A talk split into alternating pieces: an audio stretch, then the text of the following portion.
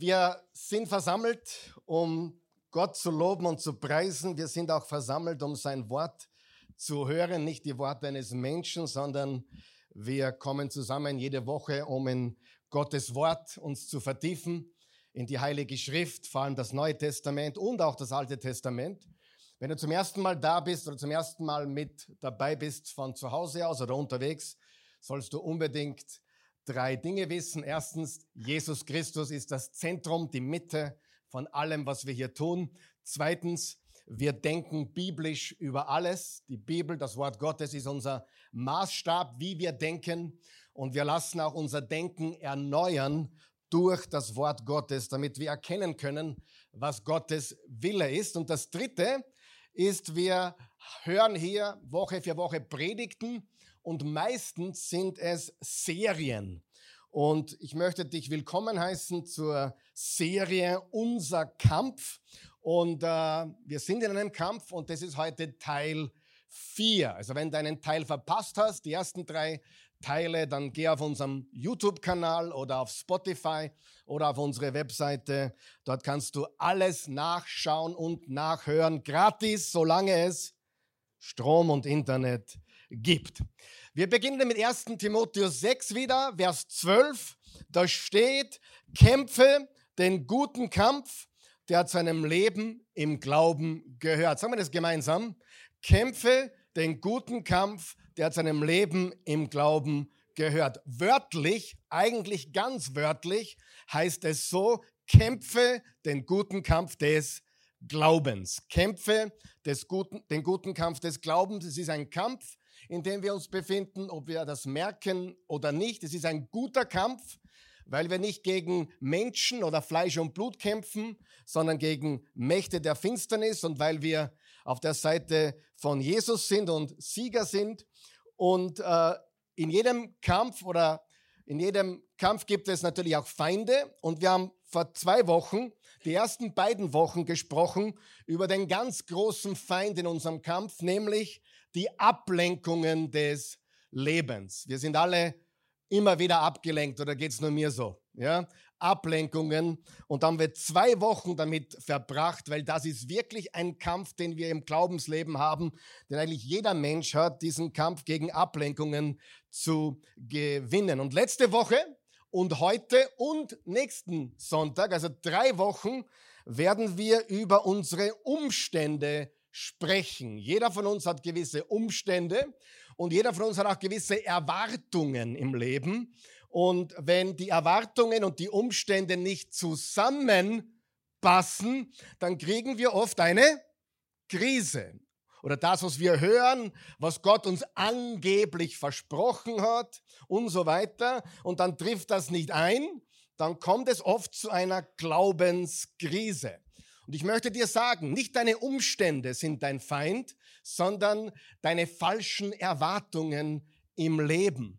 Unrealistische Erwartungen sind das Samenbeet, wo Depression zum Beispiel wachsen kann. Wenn du glaubst, jetzt habe ich geheiratet, jetzt wird sie mich glücklich machen in aller Ewigkeit, wach auf, sie wird dich nicht glücklich machen in aller Ewigkeit und er dich auch nicht. Wenn du das erwartest, ist deine Ehe von vornherein zum Scheitern verurteilt. Wenn du aber weißt, ich bin verantwortlich dafür, Glück mitzubringen. Und wenn beide Seiten das wissen, dann können wir etwas ganz Besonderes schaffen. Pass gut auf, trotz Herausforderungen, trotz Schwierigkeiten, trotz Hindernisse, trotz Leid und Trauer und all der Dinge kann man im Leben Freude haben. Hör ich ein Amen? Freude ist nicht abhängig von deinen Umständen. Egal wie positiv sie sind oder wie negativ. Ich gebe euch einen Beweis. Wer von euch kennt Menschen, die fast perfekte Umstände haben und trotzdem leben sie grantig? Kennst du solche Menschen? Und da kennt niemand, oder? Nur mir begegnet, es gibt eh nur zwei, drei in ganz Wien, aber äh, sie begegnen mir ständig. Ja? Also irgendwie laufe ich ständig den drei gleichen Leuten über den Weg. Äh, aber es ist auch so, dass Wien die lebenswerteste Stadt der Welt ist, oft schon gewählt, weltweit. Das wissen viele nicht. Wien wurde weltweit öfter schon als die lebenswerteste Stadt der Welt gewählt. Und wofür sind wir hauptsächlich bekannt? Grant. Ja, also, was soll ich sagen? Die Umstände haben sehr wenig zu tun mit unserer Freude, vielleicht kurzfristig, aber es ist nicht davon abhängig, ob du gute oder schlechte Umstände hast. Die Freude, die wir haben, kommt von einer anderen äh, Quelle. Und bitte verpasst diese Botschaften nicht, sie werden dir gewaltig helfen. Äh, einer meiner Söhne äh, hat Autismus und er ist ein Mathematikgenie. Also wenn du mal Kopf rechnen willst oder so mit ihm, dann hast du einen Spaß mit ihm. Der kann innerhalb von Sekunden dir sagen, wie viel 5387 plus 4789 ist. Und bevor du noch geblinkt hast, hast du die Antwort aus dem Kopf. Also probier ihn einmal, er ist da ziemlich gut. Und er tut auch gerne mich ein bisschen segieren immer. Wer ist der Größte aller Zeiten? GOAT, G-O-A-T. Wer kennt das? GOAT. Who is the GOAT? Und dann reden wir über Fußball zum Beispiel. Jeden Tag habe ich die Frage, ja. Wer ist der Größte? Immer wieder. Hat er vergessen, was ich gestern gesagt habe? Keine Ahnung. Auf jeden Fall fragt er mich und dann ist es immer zwischen Messi und Ronaldo. Ja. Wer ist für Messi? Darf ich fragen? Bravo, bravo, bravo. Wer ist für Ronaldo? Okay, ist auch nicht schlecht. Die anderen kennen sich nicht aus, ja. Also die meisten haben null Ahnung, von was ich gerade rede. Aber ich sage dir, für mich, ich deklariere mich, ich, ich deklariere mich ganz klar. Für mich ist Messi spätestens seit dem Gewinn der Weltmeisterschaft und jetzt, was er in Florida aufführt bei Miami, der absolut größte aller Zeiten. Okay, das ist meine Meinung.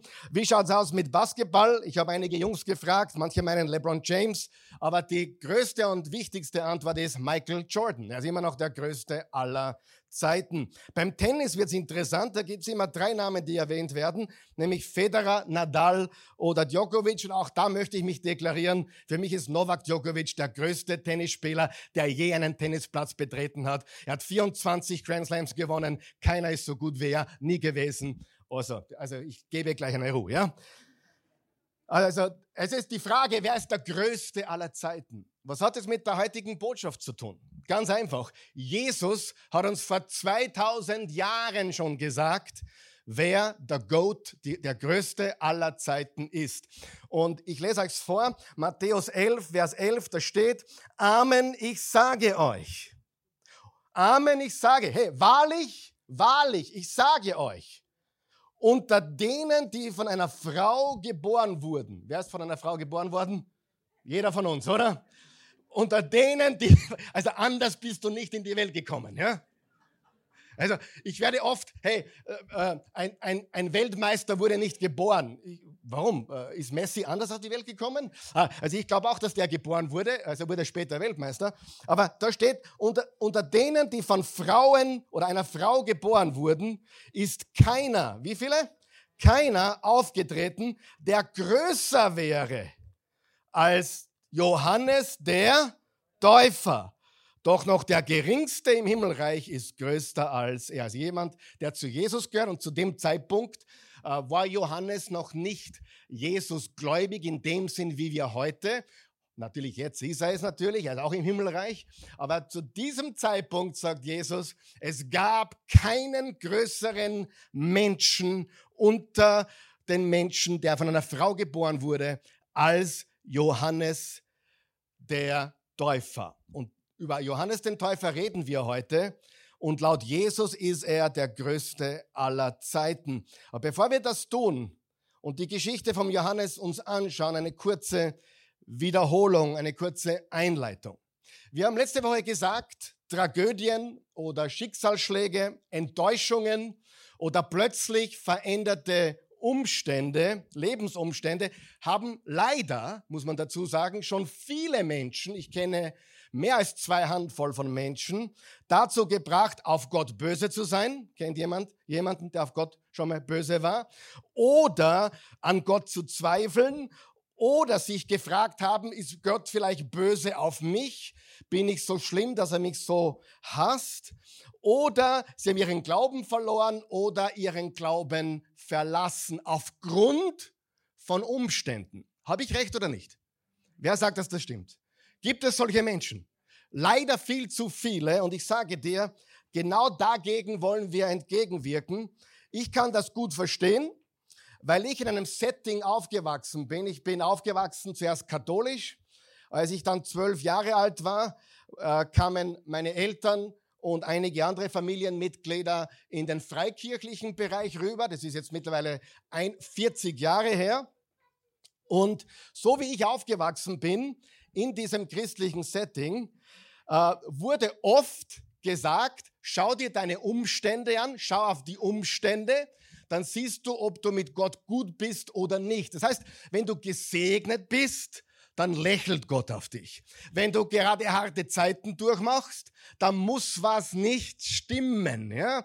Äh, Saat und Ernte. Glaubst du an Saat und Ernte? Natürlich glauben wir an Saat und Ernte. Aber wer von euch weiß, es gibt auch Dinge im Leben, die haben mit Saat und Ernte gar nichts zu tun. Die passieren ganz einfach. Und in den Psalmen steht, Gott lässt die Sonne scheinen auf die Guten wie die Bösen. Ja, dann fragst du dich, wie ein Schauspieler, ich glaube George Burns hat er geheißen oder so ähnlich, der Kettenraucher war und 105 Jahre alt geworden ist. Und dann fragt man sich, wie kann das sein? Jemand, der gottlos lebt, mit Gott gar nichts am Hut hat und raucht noch oben drauf und 105 Jahre alt wird. Und dann gibt es gute Menschen oder gläubige Menschen, denen der Krebs ja, einen Strich durch die Rechnung macht. Kennst du sowas? Und wir müssen aufhören zu denken, dass Umstände, dass der Gradmesser sind, ob wir mit Gott gut sind oder nicht. Das stimmt einfach nicht. Guten Menschen passieren schlimme Dinge und leider, ja, nicht leider, aber wir freuen uns ja nicht, wenn es jemandem schlecht geht, aber bösen Menschen passiert auch Gutes im Leben. Wir müssen da wirklich vorsichtig sein.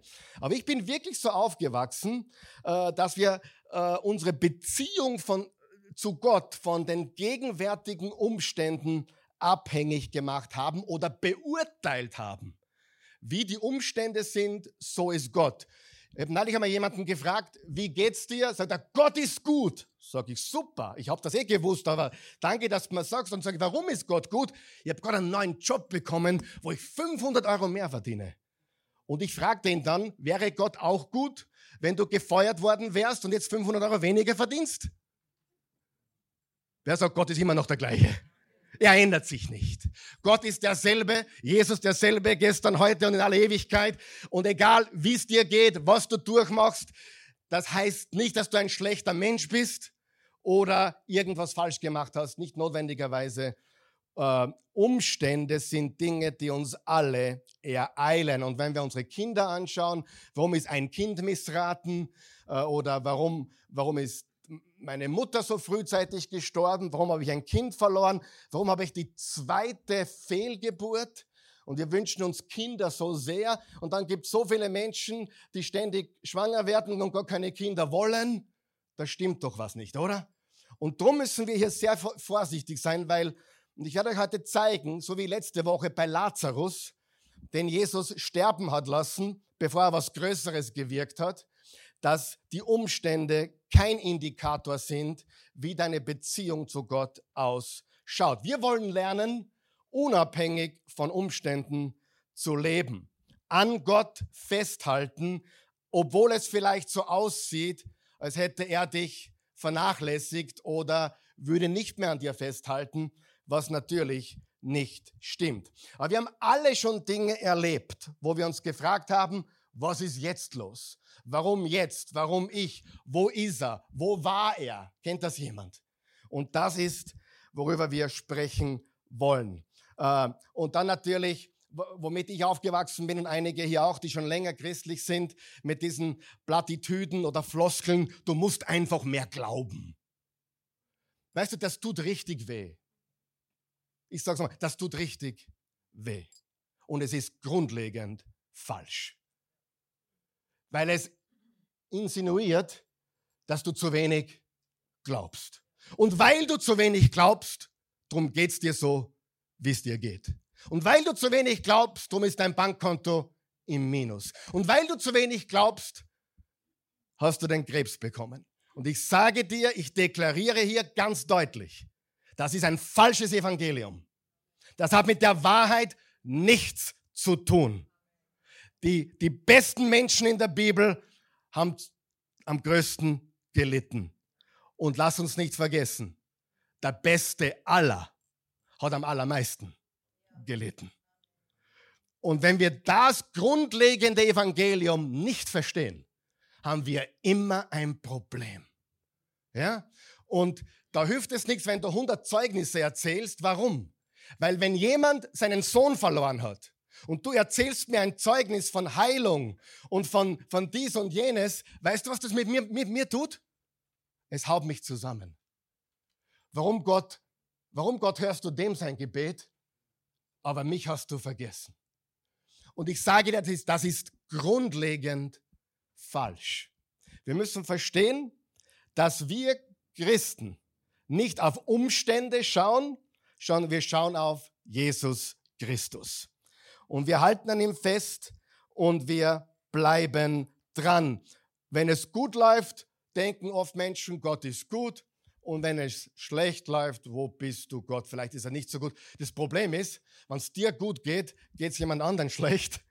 Und wenn es dir schlecht geht, geht es jemand anderen gut. Also ist Gott schizophren? Und eine, äh, wer, wer von euch weiß, Christen sind lustig?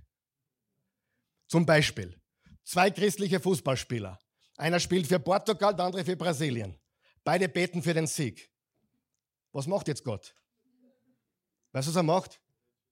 Na, er lässt den besseren Quinger. Weil Gott mischt sich in ein Fußballspiel so nicht ein. Amen. Das ist ein falscher Glaube. Wir glauben, dass Gott äh, in allem involviert. Er ist in allem involviert, aber er bestimmt nicht über Sieg oder Niederlage, sondern er will, dass Menschen ihn verherrlichen, Sieg oder Niederlage. Und die echten Gläubigen siehst du, dass sie auf den Rasen gehen, Gott loben und preisen, nach einem Sieg oder nach einer Niederlage. Denn sie wissen, Gottes Güte hat nichts zu tun damit, ob ich Gott verloren habe oder gewonnen habe. Gott ist gut alle Zeit. Amen. Und das müssen wir verstehen. Das ist so grundlegend und das vergessen viele, viele Christen. Sehr, sehr wichtig, dass du, äh, wie wir letzte Woche gesagt haben, hat Jesus ein Szenario kreiert, nämlich Lazarus. Hätte er Lazarus sofort heilen können? Auf der Stelle. Hat er das getan? Nein. Er hat zwei Tage gewartet und hat ihn sterben lassen. Und Martha und Maria haben gesagt, Herr, wo warst du? Wärst du hier gewesen, wäre unser Bruder nicht gestorben. Jesus heilte ihn nicht, obwohl er ihn sofort heilen hätte können.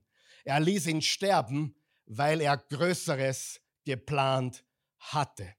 Und ich kann dir versprechen, wenn du Jesus vertraust, wirst du nicht gleich gesund oder gleich gesegnet oder es wird nicht immer gleich alles besser, aber eines verspreche ich dir. Gott wirkt Größeres in deinem Leben zu seiner Ehre und zwar immer. Und eine der wichtigsten Fragen ist nicht warum, sondern was. Gott, was willst du mir damit zeigen? Was willst du damit in meinem Leben vollbringen? Was ist dein Plan? Wer von euch weiß, die Warum-Frage lässt uns im Kreis drin. Und letztendlich kommen wir nie drauf. Ich möchte dir eine Geschichte erzählen von einer, von einer Frau, äh, die 86 Jahre alt ist, die ich persönlich nicht so gut kenne. Ich habe sie einmal gesehen und ich habe diese Geschichte gehört. Sie hat äh, ihren Mann letztes Jahr verloren während der Corona-Zeit und sie musste sich von ihm verabschieden mit drei Leuten in ihrer Garage, weil alles andere geschlossen war. Das war vor zwei Jahren. Und äh, ihr Mann, der mit 85 verstorben ist, ist jetzt 86. Und als ihre erste Tochter 21 war, ist sie durch einen betrunkenen Autofahrer bei einem Autounfall mit ihrer besten Freundin ums Leben gekommen. Ja? Und dann hat sie ihr, ihre zweite Tochter verloren im mittleren Alter, so 45, an Krebs. Heute ist sie 86. Sie hat einen Dienst in ihrer Gemeinde, wo sie wöchentlich mit 86 zu 10 bis 12 Menschen redet und sie betreut, die eine Glaubenskrise haben, weil was Schlimmes passiert ist. Sie hilft ihnen raus. Und sie sagt wörtlich, Gott hat Größeres mit mir vor. Gott hat Größeres getan. Gott nimmt unsere Zitronen und macht Limonade daraus. Er kann das und er macht das. Weißt du, da gibt es oft auch so Geschichten, jeder kennt ihn mittlerweile. Äh, der, der Mann mit ohne Beine und ohne Arme, Nick, glaube ich, heißt er, Nick Vujicic. Und da gibt es immer dieses, könnte Gott nicht Beine und Arme wachsen lassen? Kann er das? Natürlich kann er das. Will er das? Nein, will er nicht. Der Mann wäre unbekannt mit Beinen und Armen. Und er würde nicht einmal zu einem Prozent so vielen Menschen reden und sie zu Christus führen, wie er es tut, ohne Beine und ohne Arme. Verstehst du, was ich sage?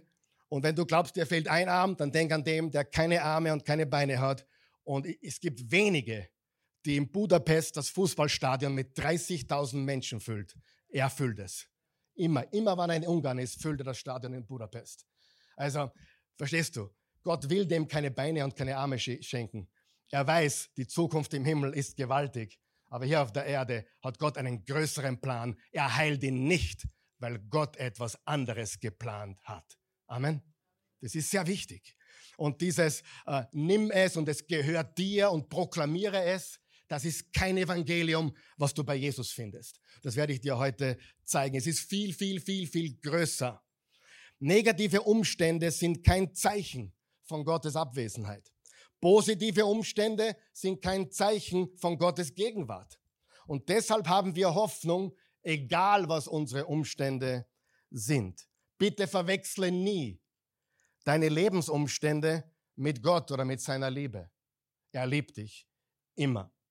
Petrus hat alles erlebt. Petrus wurde dann auch verkehrt gekreuzigt und er sagte im 1. Petrus 5, Vers 6 und 7, beugt euch also demütig unter die starke Hand Gottes, damit er euch zu seiner Zeit erhöhe. Alle eure Sorge werft auf ihn, denn er kümmert sich um euch. Wir schauen nicht auf unsere Umstände, um festzustellen, wie unsere Beziehung zu Gott ist. Wir schauen auf ein Ereignis, wir blicken auf ein Ereignis, das auf einem Hügel außerhalb von Jerusalem stattgefunden hat, die Auferstehung Jesu Christi. Dort schauen wir hin. Wir fixieren unsere Augen auf Jesus, nicht auf unsere Umstände. Und wenn du ihm vertraust, dann wird er deine Umstände verwenden. Er kann deine Umstände verwenden, Großes zu wirken. Und jetzt kommen wir zum größten Mann, der je gelebt hat, laut Jesus. Wie heißt er? Johannes der Täufer. Und seine Geschichte ist eine Erinnerung an uns, dass Zweifel, sag mal Zweifel.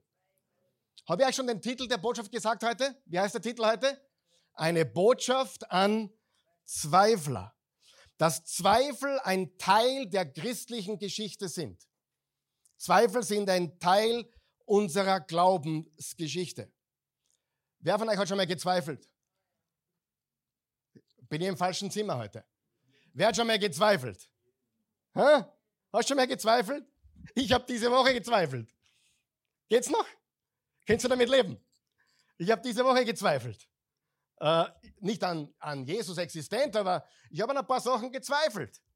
Und Zweifel gehören zum Glauben dazu. Ich habe auch Zweifel zugelassen. Wisst ihr, wie ich aufgewachsen bin? Warum zweifelst du? Glaub nur. Du zweifelst schon wieder. Heute möchte ich dir sagen, wenn du Zweifel hast, bist du in der Oase genau richtig.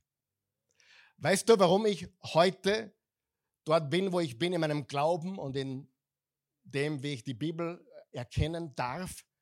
Weil ich Zweifel zugelassen habe. Ich habe hinterfragt. Ich habe nicht gesagt, ja, das habe ich so gelernt, das muss ich glauben.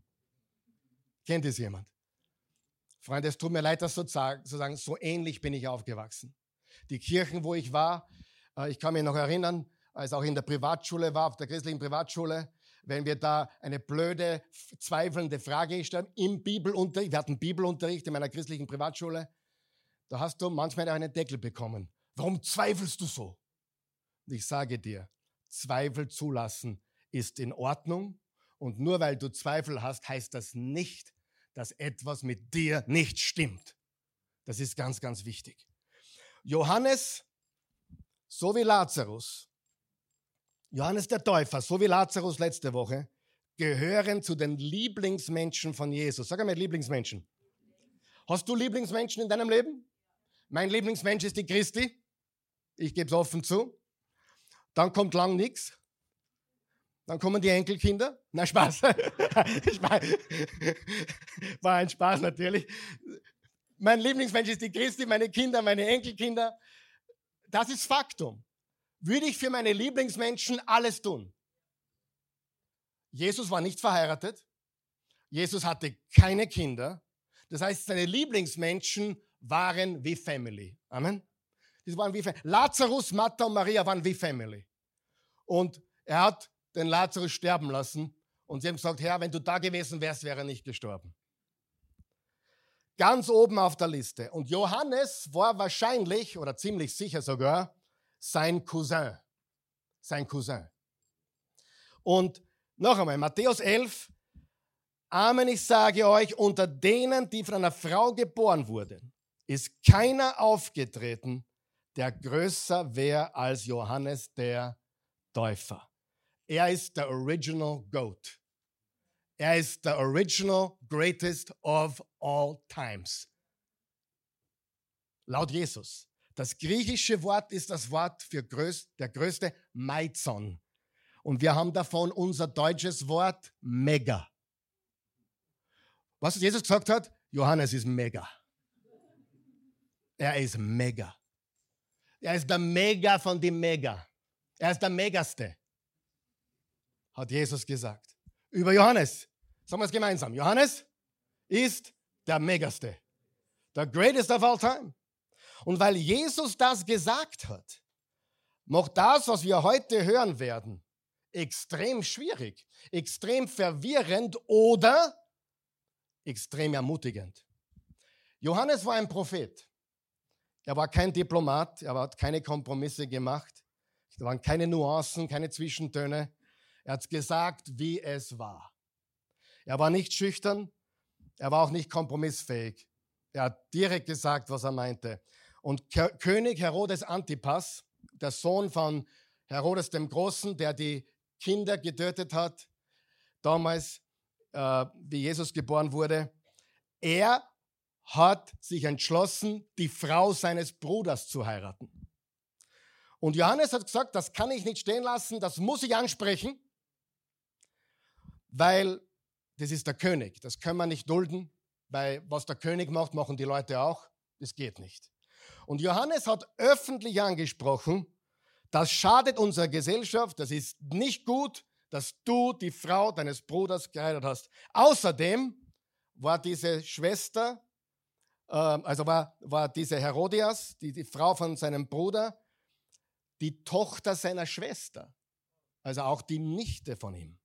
Mit anderen Worten, er heiratete nicht nur die Frau seines Bruders, sondern auch seine Nichte. Und das geht heute nicht, das ging damals nicht, das geht gar nicht. Gegen Tora, gegen das Gesetz. Und Johannes hat das öffentlich angesprochen. Er hat sich kein Blatt vor den Mund genommen. Er hat es einfach rausgerufen, Ehebrecher, Ehebrecherin. Und die Herodias, die Frau, die neue Frau, der hat das nicht getaugt. Und in Markus 6 lesen wir Vers 19 und 20. Die Herodias verzieh ihm das nicht und wollte ihn umbringen lassen. Doch sie konnte sich nicht durchsetzen.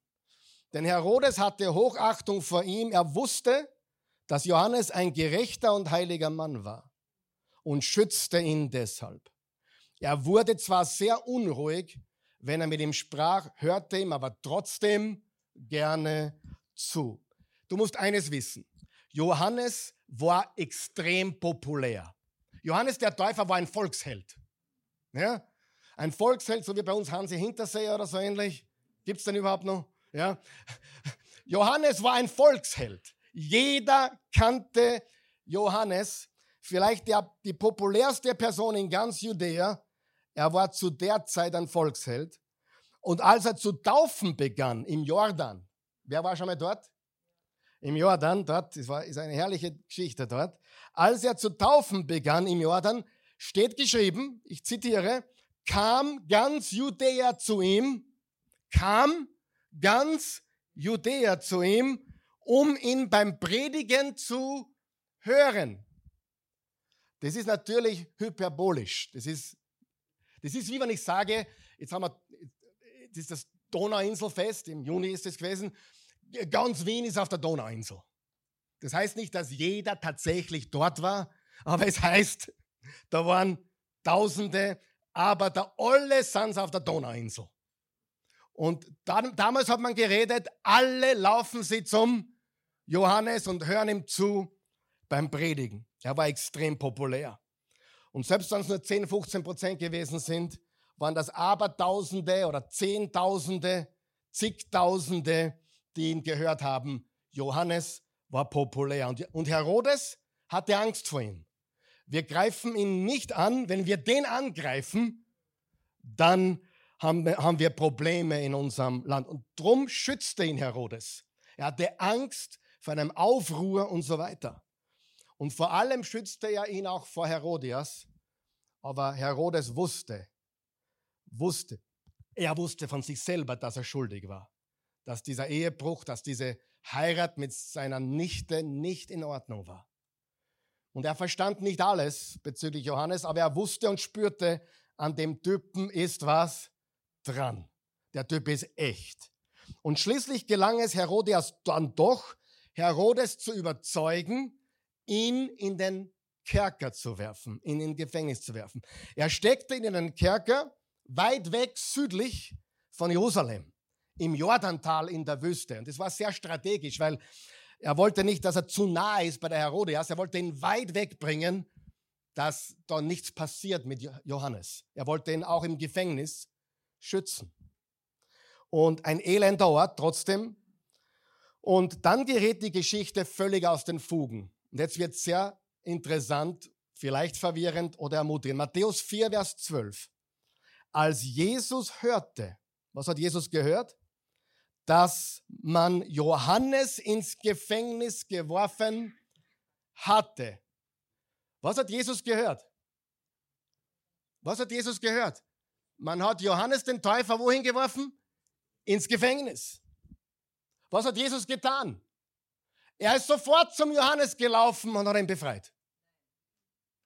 Stimmt es? Er ist sofort zum Johannes gelaufen. Oh, du Armer, du, hier bin ich, Jesus, komm raus, sei frei. Ich bin gekommen, den Gefangenen Freiheit zu verkündigen. Johannes, komm. Nein. Lesen wir den biblischen Text, liebe Freunde, was mit Johannes passiert ist. Und ich sage, es wird dich extrem ermutigen oder verwirren. Beides ist okay. Wenn du ermutigt bist, bist du gestärkt. Wenn du verwirrt bist, vielleicht bekommst du heute mehr echten Glauben und legst deinen komischen Glauben, Gott muss immer das tun, was ich will, endlich ab. Amen.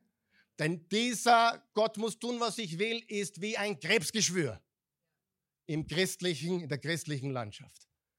Gott ist nicht ein Weihnachtsmann. Er ist nicht ein Cola-Automat. Er ist der allmächtige Gott, der Schöpfer von Himmel und Erde. Und ihm zu folgen, egal was passiert, egal der Umstände, das ist der Weg zu Freude und Frieden in aller Ewigkeit. Matthäus 4. Als Jesus das hörte, dass man Johannes ins Gefängnis geworfen hatte, zog er sich nach Galiläa zurück. Haben Sie es gelesen? Jesus, geht's noch?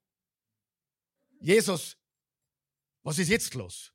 Deinen Besten, deinen Best Friend Forever, deinen Cousin, der, der dir den Weg gebahnt hat, der, der, der den Weg in der Wüste gebahnt hat, den haben sie ins Gefängnis geworfen und du gehst in die gegengesetzte Richtung, nämlich nach Norden, dort wo heute die Grenze zu Libanon ist. Jesus ging ganz weit nach oben, ans Nordufer des See Genezareth. Und Johannes war 100 Kilometer mindestens südlich von Jerusalem. Das heißt, sie waren 200 Kilometer auseinander. Damals waren das acht Tage Reisen. Man ging am Tag circa 24 Kilometer. Jesus ging nicht in die Richtung von Johannes, er ging in die andere Richtung und zog sich in Galiläa zurück. Und Johannes hat den Weg gebahnt für Jesus. Johannes hat den Weg gebahnt für das Wirken und den Dienst Jesu. Er predigt zu zigtausenden. Stelle das bildlich vor. Er predigt zu zigtausenden. Das heißt, er hat einen richtigen Dienst aufgebaut.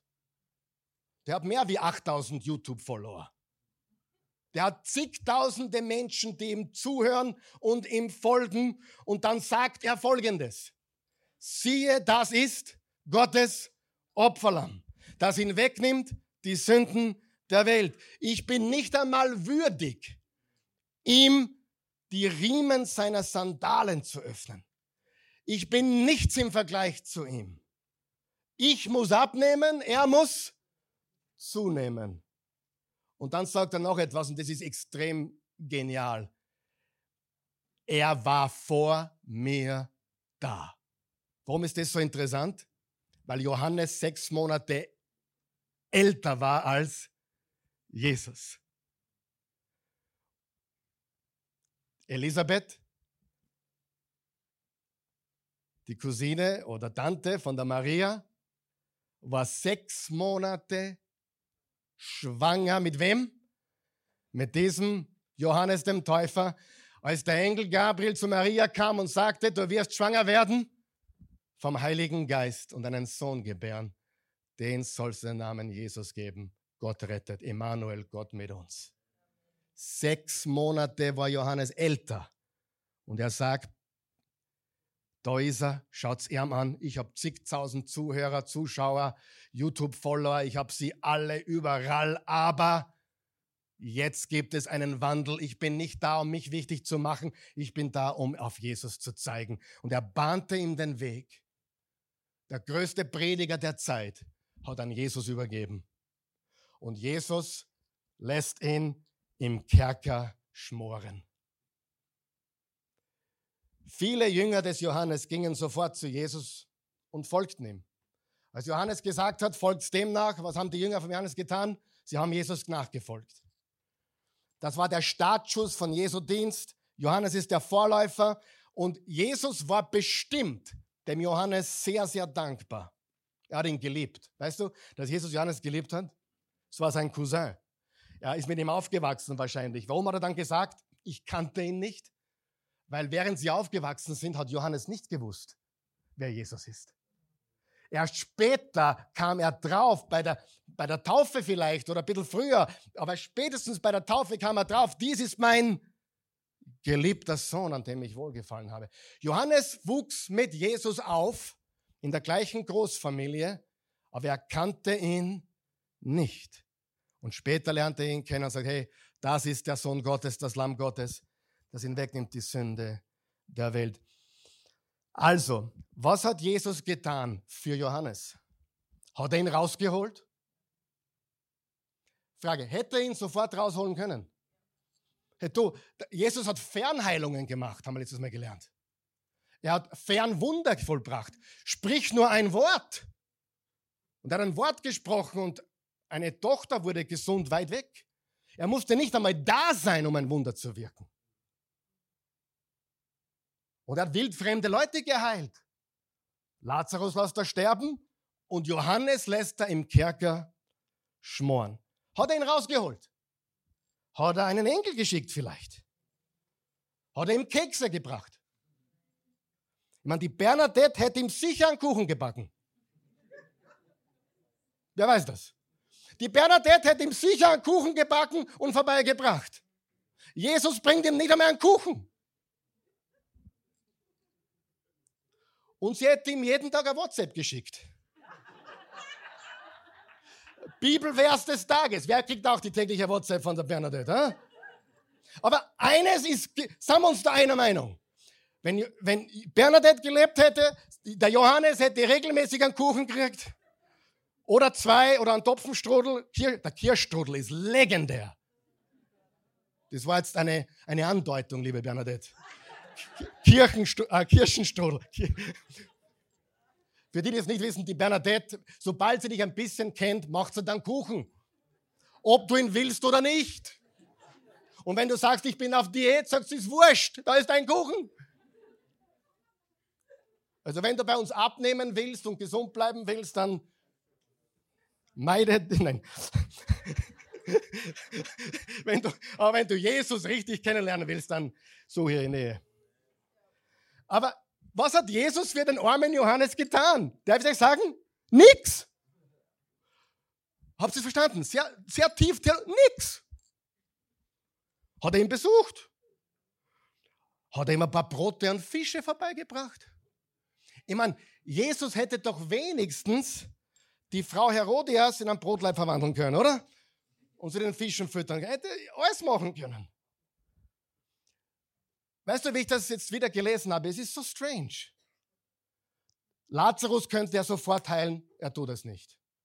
Johannes könnte aus dem Gefängnis holen, so besuchen, nichts, er tut es nicht. Und Matthäus, der Matthäus, der das schreibt, ist dabei. Der ist Augenzeuge. Wisst ihr das? Er sieht alles genau und schreibt alles genau auf. Noch einmal Vers 12. Als Jesus hörte, dass man Johannes ins Gefängnis gesteckt hatte, zog er sich nach Galiläa zurück. Johannes war im Negev, in, in einem Wüstenkerker. Jesus war ganz weit oben nördlich am See Genezareth, nicht weit vom Berg Hermon und nicht weit von der libanesischen heutigen Grenze. Israel ist nur 300 Kilometer lang, aber das waren über 200 Kilometer Distanz. In Vers 13 geht es weiter.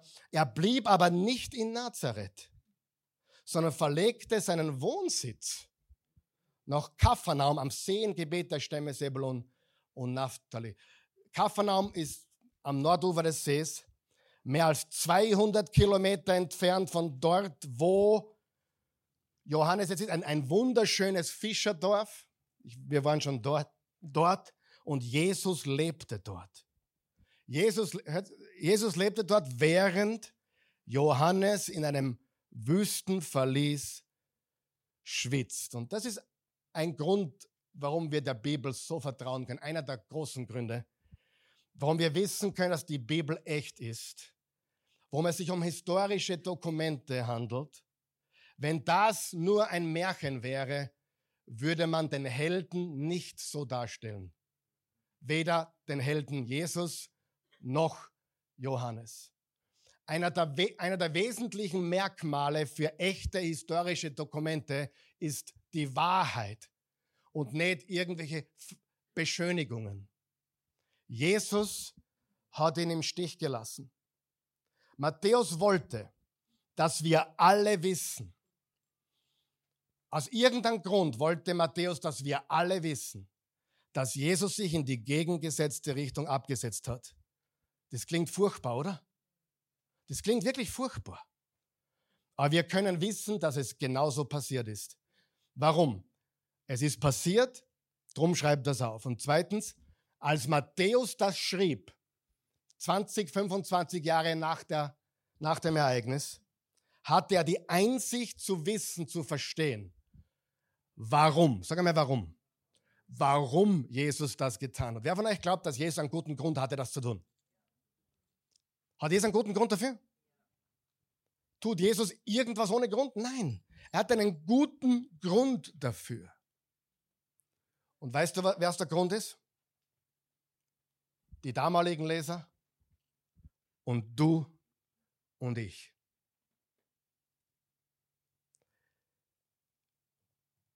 Die Evangelien sind so wunderbar.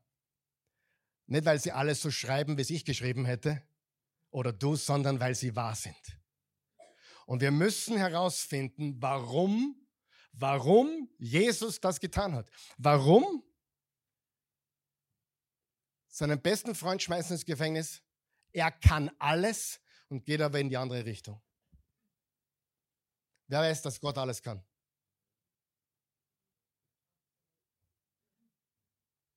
Tut er alles? Nein. Warum? Diese 86-jährige Frau, von der ich vorhin erzählt habe, hat zwei ihrer Tochter verloren und ihren Mann. Und dann gingen sie zu einem Vortrag. Da hat ihr Mann noch gelebt. Der Titel lautete in diesem Vortrag in einer Gemeinde, in ihrer Gemeinde, Warum lässt Gott Leiden zu? Und der Prediger hat das ausgearbeitet bis ins Detail. Der Mann wollte nicht mitgehen, aber sie war alleine dort und sie ist dann aufgestanden nach der Predigt, hat gesagt, Herr Pastor oder Mister, warum lässt Gott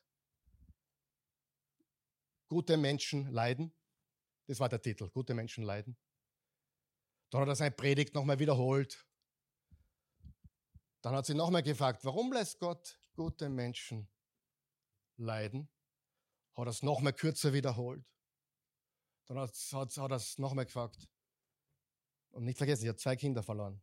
Und, ihre, mit, und dann auch ihren Mann. Warum lässt Gott gute Menschen leiden? Der Prediger hat gesagt, ich weiß es nicht. Und das ist die ehrliche Antwort. Das ist die ehrliche Antwort. Er weiß es nicht. Wer weiß, wir können uns alles schön predigen. Aber unterm Strich gibt es so viele Dinge, die wir einfach nicht wissen. Johannes war ein ganzes Jahr in diesem Kerker. Ein ganzes Jahr. Keine Kantine, keine Bernadette mit Kuchen. Und wenn du keine Freunde hattest, bist du verhungert. Da gab es kein Nahrungsprogramm. Frühstück, Mittagessen, Abendessen. Nein, seine Jünger kamen und brachten ihm Essen und Trinken. Und ein Jahr lang hört er nichts von Jesus. Und jetzt kommt das Undenkbare, liebe Freunde. Seid ihr noch wach? Jetzt kommt das Undenkbare. Der größte aller Zeiten beginnt zu. Der größte aller Zeiten beginnt. Der größte aller Zeiten beginnt. Der Goat beginnt zu zweifeln. Lest die Bibel. Der Szenenwechsel erschütterte seine Klarheit und seine Gewissheit. Johannes der Täufer beginnt sich zu fragen, ob Jesus, ob er ihn wirklich richtig erkannt hat. Johannes erhält am laufenden Band Updates von den wunderbaren Dingen, die Jesus überall tut. Für andere. Wollen wir ganz ehrlich sein? Unter Christen. Oh, ich bin so gesegnet. Und so weiter. Wer weiß, was ich meine. Mir geht's so gut. Und neulich war ich in der SCS und ich habe für einen Parkplatz gebetet und plötzlich ist da eine alte Frau rausgefahren und oder die alte Frau wollte einparken, aber ich habe ihn weggenommen. Der Herr hat mich gesegnet. Und, und, und ja, ich, ich bitte Gott für alles und er gibt mir den Parkplatz. Und ich bitte Gott für alles. Er, er, er, er schickt mich zum besten Schnitzellokal, wenn ich ein Schnitzel will. Und dann gibt es aber Menschen, die haben echte Probleme. Amen. Und wir trauen es uns aber nicht sagen, weil wir nicht dumm dastehen wollen. Ich weiß, wovon ich rede. Ich habe das mein ganzes Leben gehört. Gott hat das für mich getan. Und ich denke mir, nicht für dich. Aber ich habe echte Probleme. Mein Mann hat mich verlassen, meine Frau hat mich verlassen, mein Kind ist gestorben, meine Mutter liegt im Sterben, mein Sohn ist schon zum zweiten Mal im Gefängnis. Ich habe echte Probleme. Und du redest von einem Parkplatz, den du in der SCS dir erbetet hast. Und ich will damit nicht das runterspielen, aber was ich tun will ist, für Johannes war es sicher schwer, sag einmal schwer, zu hören, was Jesus alles tut, während er im Kerker schmort.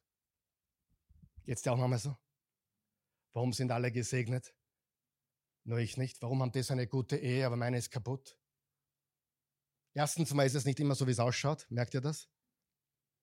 Und zweitens einmal, dass du Probleme hast, ist kein Zeichen für Gottes Abwesenheit. Amen. Und Zweifel sind Teil unseres Glaubenslebens. Und wenn du nie was hinterfragst, wird dein Glaube nicht wachsen.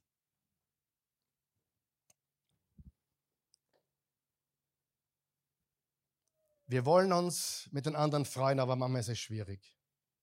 Und eines Tages hatte Johannes genug. Matthäus 11, Vers 2 und 3. Johannes der Täufer hörte im Gefängnis vom Wirken des Messias. und schickte einige seiner Jünger zu ihm. Er ließ ihn fragen, bist du wirklich der, der kommen soll? Oder müssen wir auf einen anderen warten? Ist das wirklich echt? Oder bin ich nur ein Opfer von Wunschdenken? Ich bin überzeugt, hört sie mir zu, ich bin überzeugt, Jesus hat Lazarus sterben lassen, damit wir heute davon lernen. Ich bin überzeugt, Jesus hat Johannes im Gefängnis sitzen lassen, damit wir heute davon Stärkung bekommen. Hat Jesus Lazarus und Johannes geliebt? Ja. Hat Jesus dich lieb? Ja. Aber meine Umstände, deine Umstände haben nichts damit zu tun. Ergibt das einen Sinn? Ich glaube ja. Vers 4, 5 und 6. Jesus gab ihnen zur Antwort. Geht zu Johannes und berichtet ihm, was ihr hört und seht. Der sitzt im Gefängnis und jetzt kommen seine Jünger zurück und berichten, was sie sehen und hören. Blinde sehen, Menschen, die noch nie gegangen sind, können plötzlich gehen. Aussätzige werden rein. Menschen, die nie gehört haben, können hören. Menschen, die gestorben sind, Tote, werden auferweckt. Armen wird die gute Botschaft verkündigt. Aber du, Johannes, sitzt im Häfen und es schert ihn anscheinend nicht. Sagen wir noch wach. Wer bekommt die Botschaft heute? Wer versteht, um was geht? Der Glaube. Der Glaube ist unabhängig von Umständen. Und Gott hatte was ganz Großes vor mit Johannes. Und ich werde den Verdacht nicht los. Je mehr wir Jesus dienen, umso häufiger kann es auch Gegenwind geben und Schwierigkeiten geben. Du bist eine Angriffsscheibe und Gott erwartet auch mehr von dir und er lässt dich auch Dinge erleben, die andere nicht so erleben. Ich weiß es. Je schwerer deine Vergangenheit war, umso größer ist das Sprungbrett für eine großartige Zukunft. Werde nicht bitter, werde besser. Okay, Jesus, wir werden ihm das sagen. Der wird sicher glücklich sein, dass allen so gut geht, außer ihm. Und jetzt kommt der wichtigste Satz der heutigen Predigt. Seid ihr wach? Sag mir der wichtigste Satz. Für dich und für mich und für alle, die zweifeln, die enttäuscht wurden, die Schicksalsschläge erlebt haben. Lesen wir Vers 6 gemeinsam. Und glücklich zu nennen ist der, der nicht an mir irre wird. Lesen wir das gemeinsam. Da muss einmal eingeblendet werden zuerst. Okay. Äh, in der Schlachterübersetzung steht, und glückselig ist, wer nicht Anstoß nimmt an mir. In der Lutherbibel steht, und selig ist, wer sich nicht an mir ärgert. Wer ist selig?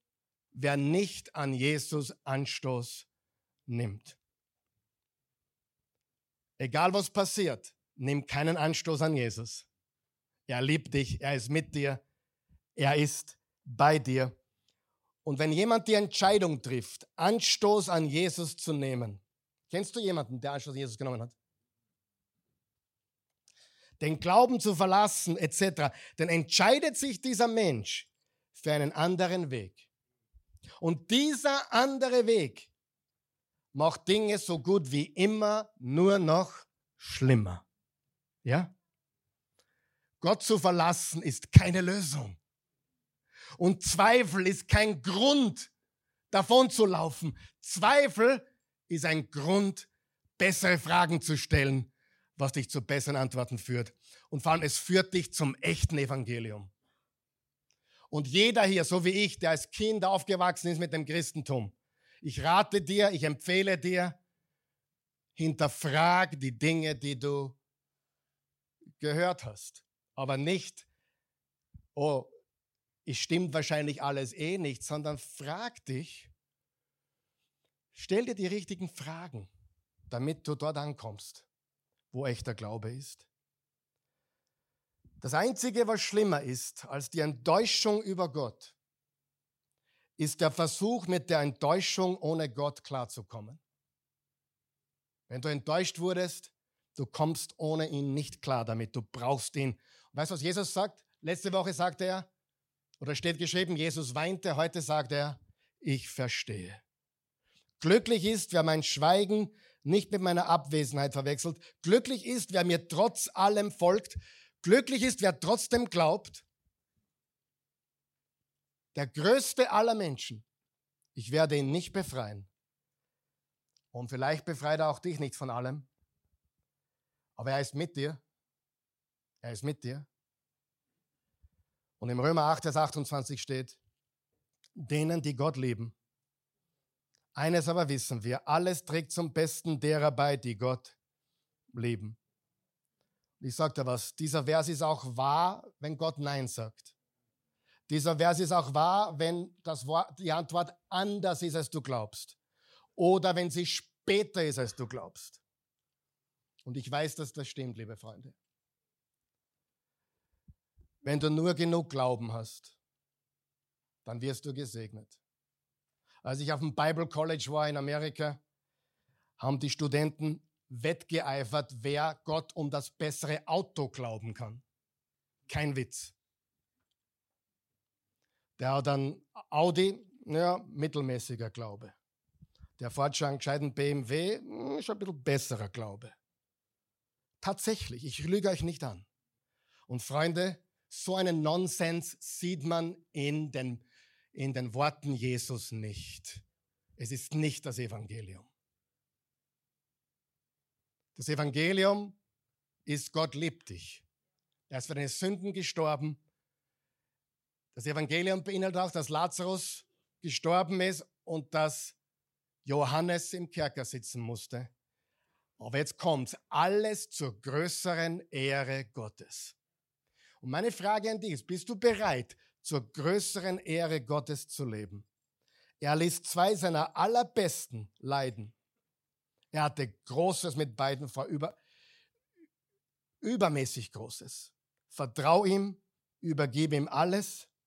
Dort findest du wahren Frieden und wahre Freude. Die Wahrheit ist, wir wissen nicht, warum manche Dinge passieren. Und da kommen die Übergescheiden wieder. Alles geschieht aus einem Grund. Hast du schon mal gehört? Darf er die Wahrheit sagen? Nein. Manche Sachen passieren einfach. Und wir wissen, ein Grund wird schon irgendwo geben, nur er ist uns nicht ersichtlich. Wir müssen Gott vertrauen, auch wenn wir den Grund nie herausfinden. Für manche Dinge gibt es keinen Grund, zumindest nicht für uns. Wichtig, frag nicht immer warum, frag lieber was. Zweifel ist Teil unserer Geschichte, unserer Glaubensgeschichte. Die engsten Jesus-Nachfolger waren nicht immun, auch du nicht, auch ich nicht, wir haben alle Zweifel. Aber er sagt, ich bin mit dir, ich bete dir Hoffnung. Und ihr habt mir was aufgeschrieben, liebe Freunde, mit dem möchte ich schließen. Stehen wir bitte auf. Ihr habt Folgendes aufgeschrieben. Für mich.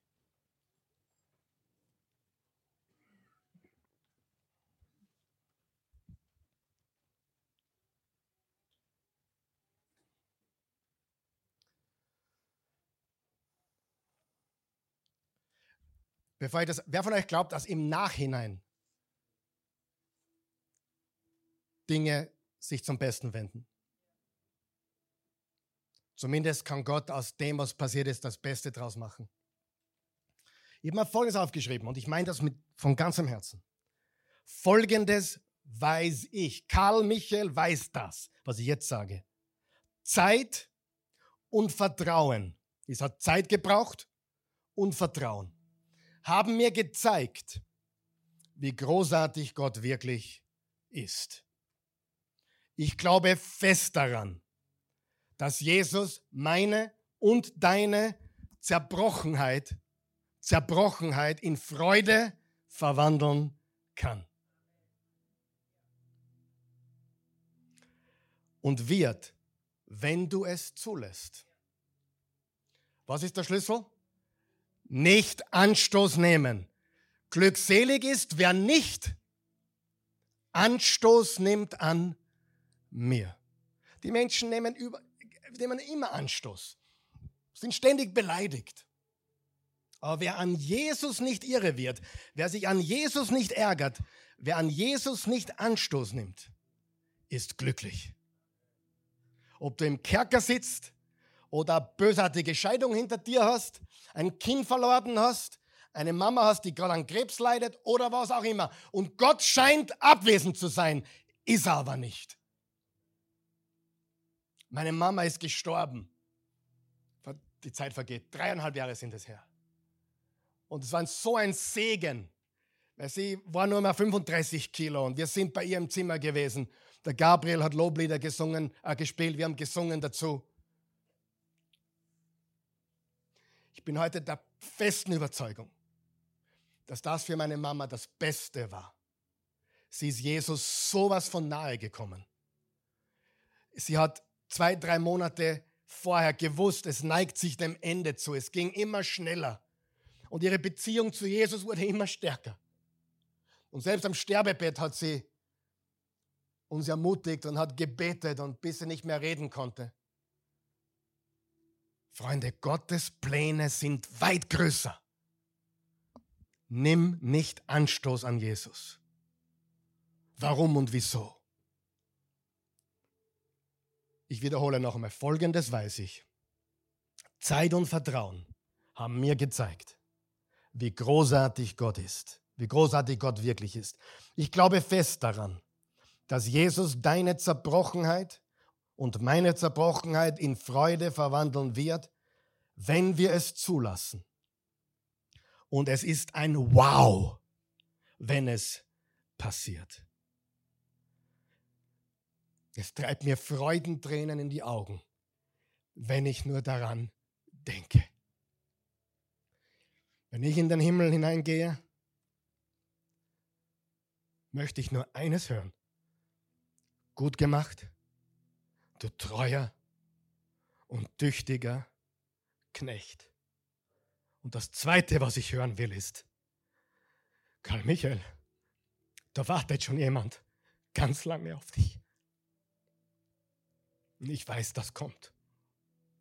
Und ich sage dir von ganzem Herzen, mein Wow, mein Wow-Erlebnis war, als ich tiefen Schmerz verspürte und gleichzeitig, wir mal gleichzeitig, eine unbeschreibliche Freude. Gleichzeitig. Ich weine jetzt. Ich denke an meine Mama, meinen Sohn. Ich denke an das, was wie es unsere Familie erschüttert hat?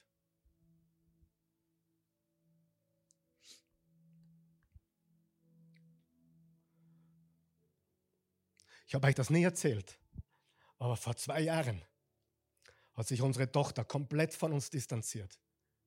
Ein ganzes Jahr. Hat alles geblockt, wollte nichts mehr mit uns zu tun haben. Wir haben nur gebetet. Wir haben die Enkelkinder fast ein Jahr nicht gesehen. Wir haben gebetet und gebetet und gebetet.